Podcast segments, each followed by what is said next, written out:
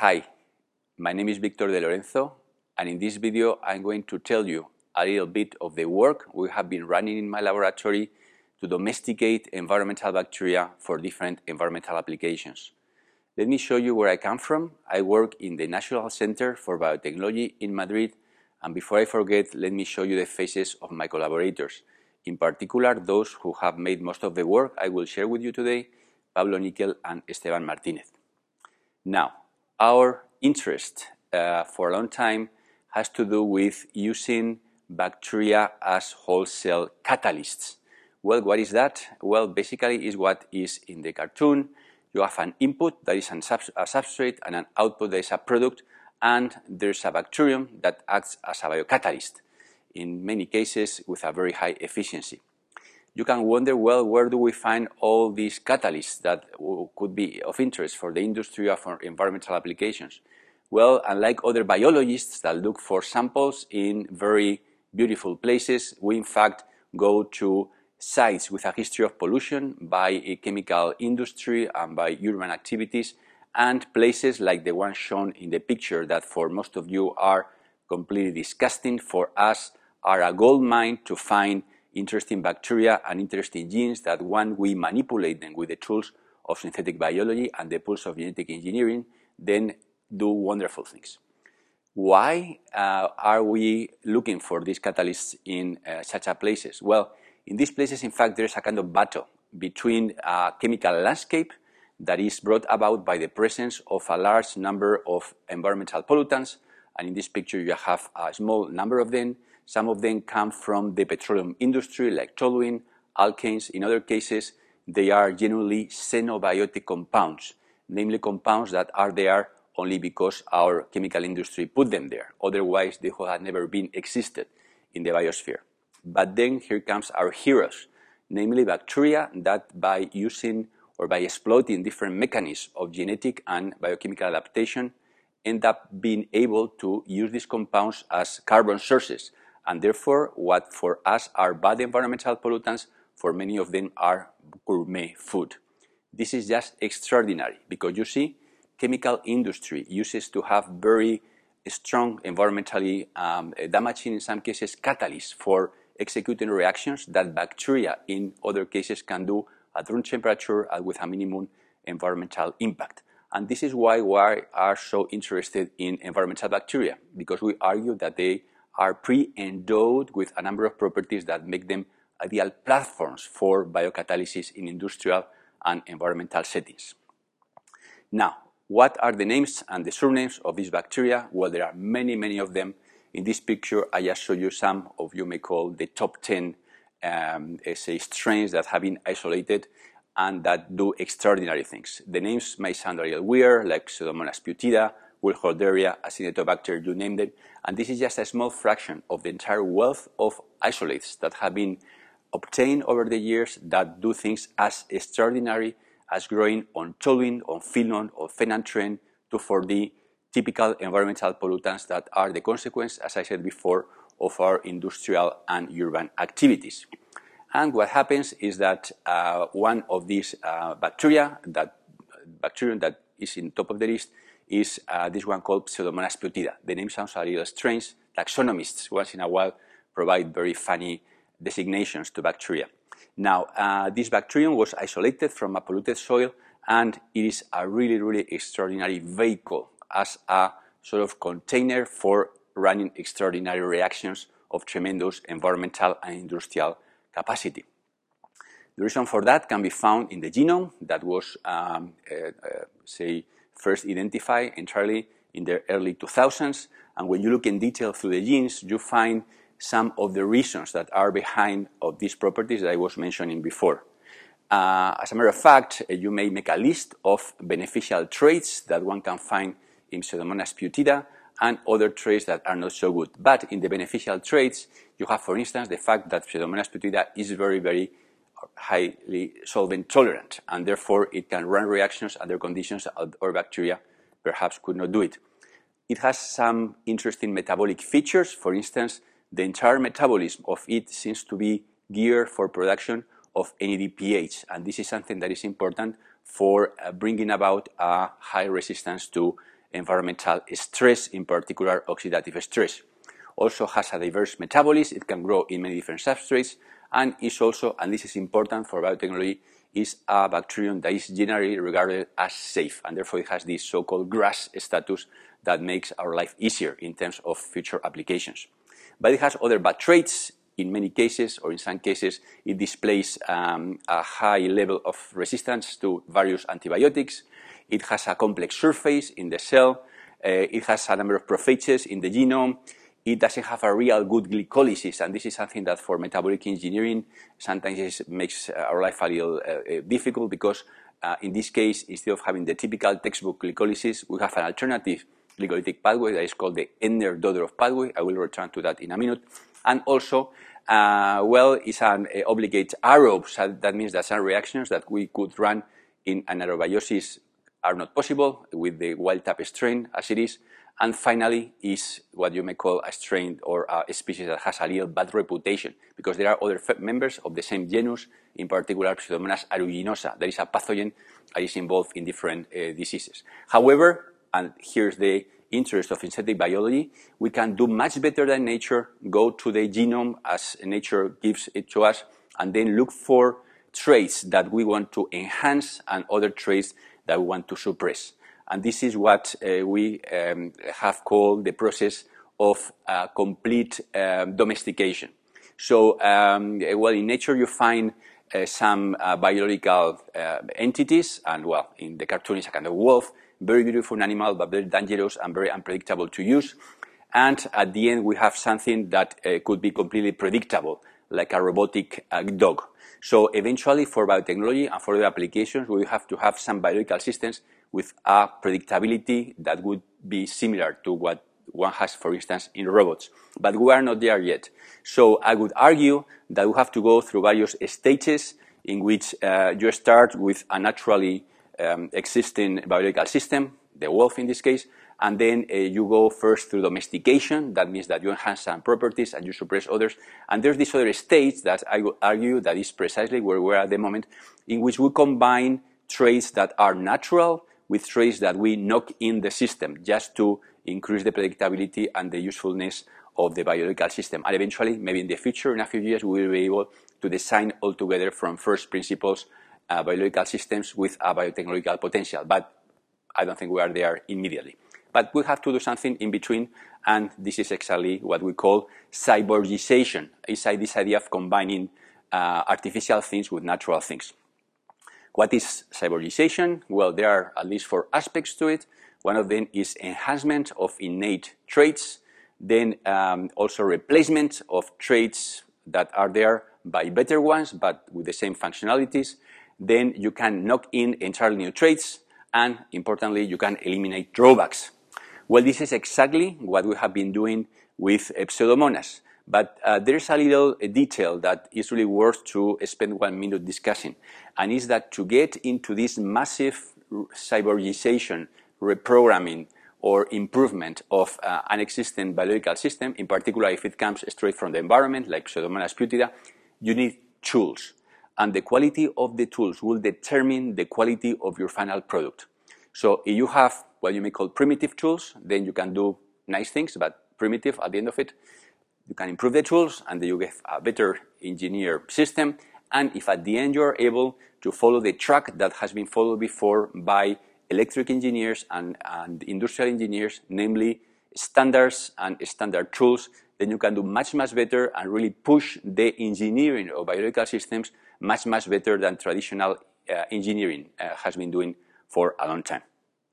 So in the case of Pseudomonas putida, we have made our contribution to the field of standardization and development of tools by putting together a large collection of molecular vectors for doing all types of operations in terms of genetics with Pseudomonas putida and other gram-negative environmental bacteria. Namely, we have this long list of uh, vectors that can be plasmids, can be transposons, and uh, a large number of antibiotic resistances, a large number of replication origins, and we have made sure that they are all compatible, interchangeable, reusable, and can be easy for to use for uh, potential, say, applicants. And uh, well, with these tools in our hands, we have been able to do things that so far we were unable to do.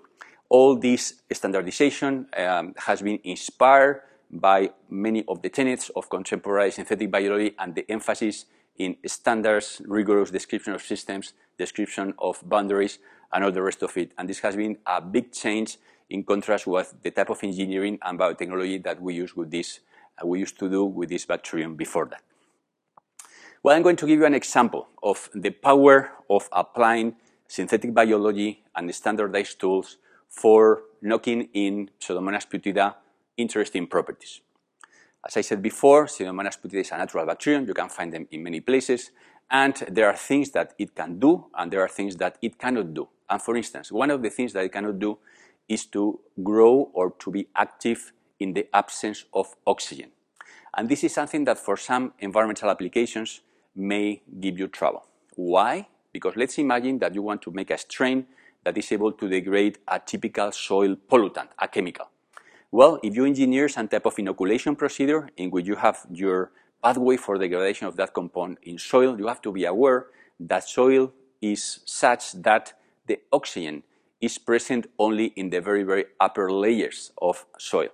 The moment you go a little down, then uh, oxygen is depleted, and for the most part, when you go a little further down, then you end up in an anaerobic niche. Well, you have a single catalyst and you want the catalyst to work in a soil column, for instance, then it is evident that um, you need something that works as well in the presence or in the absence of oxygen. And this is something that nature has not reinvented a procedure, a, a, a trick to make the same catalyst to work under these uh, two conditions. So at that point, we said, well, uh, can we uh, look at the metabolic network that is present in Pseudomonas putida, and uh, by using these standardized tools, uh, see what type of cyborgization we can make with them so that we enter some new genes, perhaps delete some other genes, and at the end we may be able to reprogram the metabolism in such a way that bacteria that were formerly only able to grow in the presence of oxygen, now we make them to be metabolically active in the absence of oxygen as well. Well, the first step is to take a look to the metabolic network that uh, one finds in this type of um, uh. Unfortunately, it is possible now to develop metabolic models on the basis of the genome sequence that one has plus simple parameters that one can measure. There are various metabolic models that have been proposed by various authors to explain how uh, P. Pseudomonas putida, has the type of lifestyle that I have just referred to.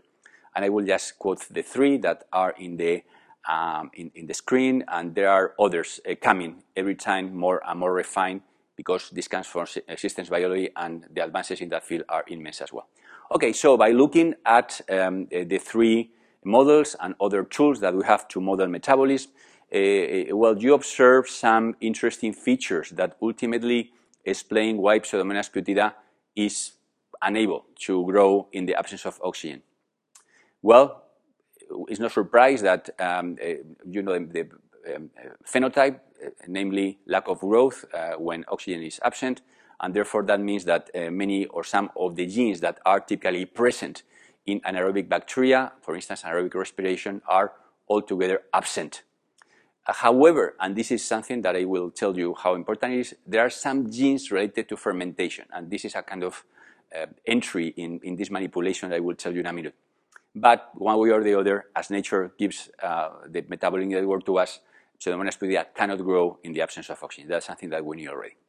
Well, you can take a, a look to the various steps that are involved in the um, uh, degradation of glucose, for instance, and then, uh, well, you can make a classification of the enzymes, uh, see which of them uh, would be, um, could be improved, could be knocked in, could be knocked out, and well, uh, at the end, one comes to the conclusion that um, uh, two of the reasons, maybe there are more, that why P. putida is unable to grow in the absence of oxygen is because you don't have a lot of ATP and that you have an excess or reductive power. And let me tell you in one second what it is. Well, that you don't have ATP can be traced or you don't have enough ATP to support anaerobic growth. Can be uh, traced uh, to uh, various origins, but one of them, and that we found to be quite important, is the fact that instead of having the typical glycolysis, as I mentioned before, then um, Pseudomonas putida has this other type of um, glucose pathway that is called the Ettner-Dodorov pathway. And if you measure, you quantify the number of ATPs that are produced per molecule of glucose, etc., then uh, you find that the uh, outcome of ATP is worse than if you have the entire uh, and the classical um, uh, glycolytic pathway. And uh, therefore, one possibility to increase uh, the um, ATP levels could be to trick a little bit with a production of ATP through, for instance, substrate level phosphorylation. So this is something that we have explored and you will see that it makes a big difference. But then we have this other problem, and it's the problem that when you uh, grow cells in the absence of oxygen, then you get a big excess of NADH, that is the reduced form of this uh, important cofactor of many enzymes. So one way or the other, uh, we have to get rid of an excess of NADH and recreate, reproduce enough of NAD, that is the oxidized form of this uh, cofactor. Well, and uh, what I'm going to tell you in, in the next few minutes is how we were able to tackle by separate these two problems and then how ultimately we were able to overcome the limitations that are connected to the dearth of ATP and the dearth of NAD. Okay, again, let's take a closer look to some of the pathways that one can find in the metabolism that goes as follows. There's a way in many bacteria uh, to generate ATP that starts with pyruvate. Then the pyruvate is transformed into acetyl-CoA by an enzyme that is called pyruvate dehydrogenase. Then acetyl-CoA is converted into acetyl phosphate by another enzyme called phosphotransacetylase. And then eventually there's another enzyme called acetate kinase that can regenerate or can form ATP by taking um, the phosphorus out of the acetyl and just produce acetate. Now, when one looks at the metabolism of uh, piputida, one finds something that is very, very weird. Number, uh, the, the, the, the, number one, uh, well, that you have uh, pyruvate dehydrogenase, you have um, phosphotransacetylase, but, and this comes as a complete surprise, you don't have acetate kinase. So it seems that for whatever reason, the pathway is incomplete. So one pathway that in anaerobic bacteria or in bacteria that can grow in the absence of oxygen or be metabolically active in the absence of oxygen is a must, happens to be missing in this uh, particular strain. Well, that the previous enzyme is there um, is a reality because we made the effort to make an enzymatic analysis and see whether the activity was there or not. There's a word of caution. Sometimes one finds a gene in a genome and you may believe that is there and the sequence is there, but it, not may be, it may not be expressed or perhaps the protein form that it encodes may not be completely active. So it's always important to recheck that the activity that is predicted for a gene happens to occur in reality. So we made a simple assay for uh, this enzyme for the phosphotransacetylase, that is the key, uh, one of the two key uh, activities in the process of, uh, of, getting at the end ATP and acetate. And well, the enzyme is there, is not only there, but it's present at high levels. So that means that in principle, one can anticipate that in Piputida, um, the basal metabolism that is already there is able to produce enough amount of acetyl phosphate. But acetyl phosphate is there, it stays there, and it cannot be further processed into acetate. So that was a very, very good hint of what the strategy, what the strategy we would follow to overcome this problem of anaerobiosis, as I told you before. So uh, the, the, um, the, the, kind of take that we figure out is that, well, if we recruit uh, as, uh, um, the, same enzyme, um, uh, uh, acetate kinase, from other, other, other um, let's say, microbe, then we should be able to complete this um, uh, phosphorylation at the level of substrate and therefore knock in a new reaction that will end up in the production of acetate and would end up in the production of ATP. And at the end, this is exactly what we wanted, to have ATP. Okay, so this remain as a kind of possibility. Now we have the other problem that I mentioned before, namely how to get rid of NADH, this uh, compound, this cofactor that gets over accumulated in bacteria that are unable to uh, grow under anaerobic conditions and, and, and you put them in the absence of oxygen. Well, again, you take a look to the pathway that is present already in Pseudomonas putida, and you observe that uh, you can start in pyruvate. There's an enzyme called pyruvate decarboxylase that will convert pyruvate into acetaldehyde, and um, uh, uh, well, uh, there's another enzyme that is called dehydrogenase that could end up in ethanol. But as a matter of fact, when you look at the presence of these uh, possible enzymes in the genome, you don't find them. So um, it is clear that you have again to go out hunting for uh, enzymes that do the job properly and uh, knock them in and see what happens. So the source of the, those two wonderful enzymes that can start with pyruvate and in ethanol and in the meantime can get rid of an excess of NADH could be, be found in various bacteria. The ones that we were, uh, that we were lucky and uh, worked very well was the one that comes from Simomonas mobilis. That is a bacterium that is an obligate anaerobe used in Mexican biotechnology, traditional biotechnology for production of alcoholic drinks. And uh, these two enzymes have been characterized, and we were able to get them from different from uh, this bacterium, from Simomonas, and then uh, extract the sequence, uh, format it following the rules of synthetic biology using our vectors and our um, standardized approaches. And at the end, we were able to construct an operon, a synthetic operon that contained all the activities that were necessary for meeting these two demands that we observed out of the metabolic model that were impeding uh, these strains to grow in the absence of uh, oxygen. So uh, on the one hand, uh, we had this um, acetate kinase from uh, E. coli, and then we put that together with, uh, with the other two genes that came from Simomonas to get rid of NADH. And we constructed a, a polycistronic operon in which we had first um, the gene from E. coli, and then the two other genes, we formatted them by putting them in nice intergenic regions with good Chandler-Garnos, and well, all the, uh, say, additions that you can get uh, out of the growing knowledge in how to build pathways in uh, synthetic biology.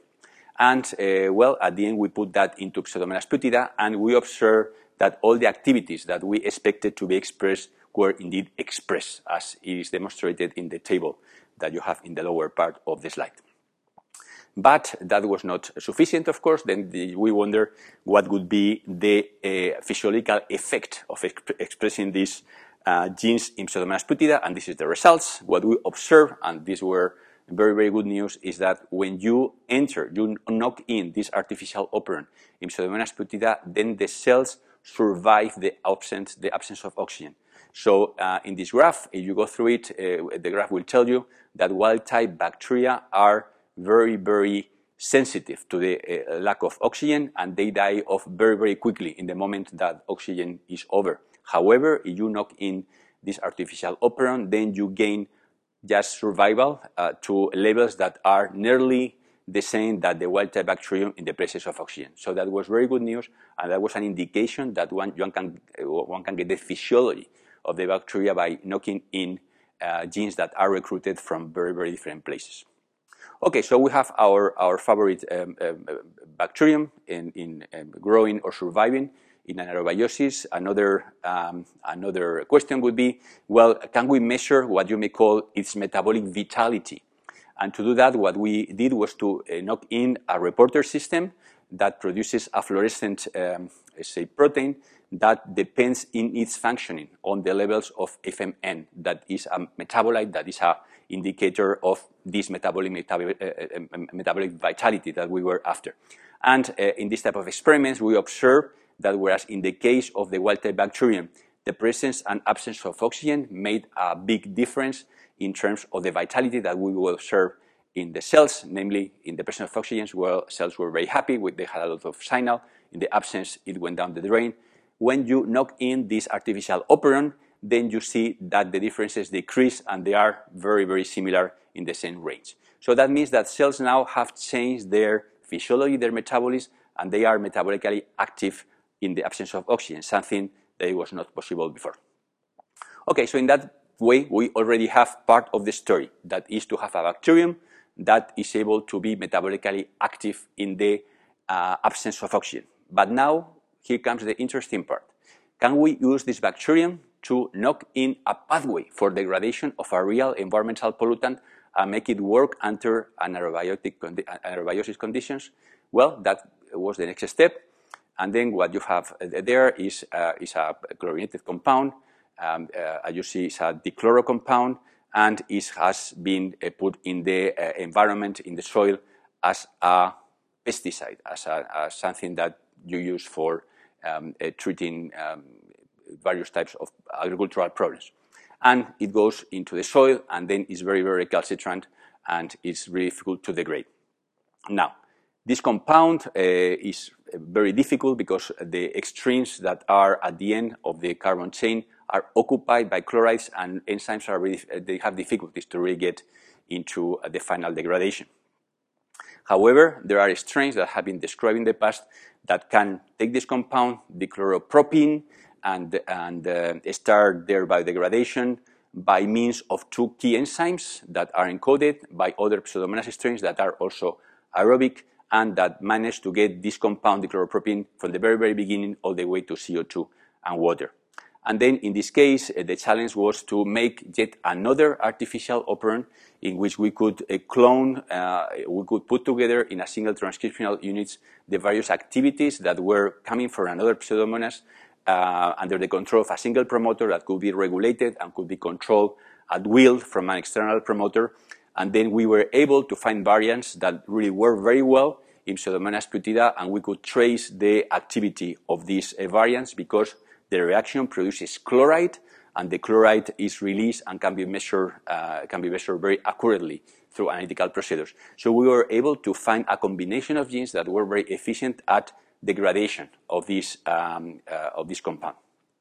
So at the end, what we made was to put everything together. So we put the genes from um, E. coli and from Pseudomonas uh, for bringing about resistance to uh, the lack of oxygen, and then at the same time, we enter into the bacterium this other set of genes for degradation of the chloropropene. And at the end, what we did was to put um, Pseudomonas putida in the presence or in the absence of oxygen with the chloropropene, and bingo, it worked. So at the end, what we obtained was precisely a bacterium that was able to grow or to at least to be metabolically active under anaerobic conditions and that was able to degrade very efficiently these environmental pollutants. And to me, this is one example on how, by using the technologies and the tricks of synthetic biology, one can really create new to nature properties because obviously, uh, well, not obviously, but certainly to this point, it's very difficult, if not impossible, to find bacteria of the type of uh, Pseudomonas type that can degrade these compounds when you don't have oxygen around. Well, this is uh, one of the examples that I wanted to share with you. Uh, we have many others, and I really uh, encourage and advocate synthetic biologists to consider not only coli and other model systems, but also environmental bacteria as wonderful chassis and platform, uh, say, genomes for engineering all types of interesting properties with tremendous environmental and industrial applications. So uh, the final take that I want to share with you is this uh, concept that you can start with something that uh, nature gives to us, for instance, a tree, and then by using very basic techniques, there are many things that you can do. And you have that raft that you see in the picture. You can go through a river. And well, you know, by using trial and error, by using uh, different homemade approaches, uh, more or less sophisticated, there are many things that you can uh, do. But what makes a big difference is the adoption of engineering principles such as those that uh, have been running in other fields for a long time. And only in that way you can really go much, much further that simple trial and error uh, could do, as has been the case for many years in uh, genetic engineering. So with this message, I leave you, not without thanking you for your attention. Thank you.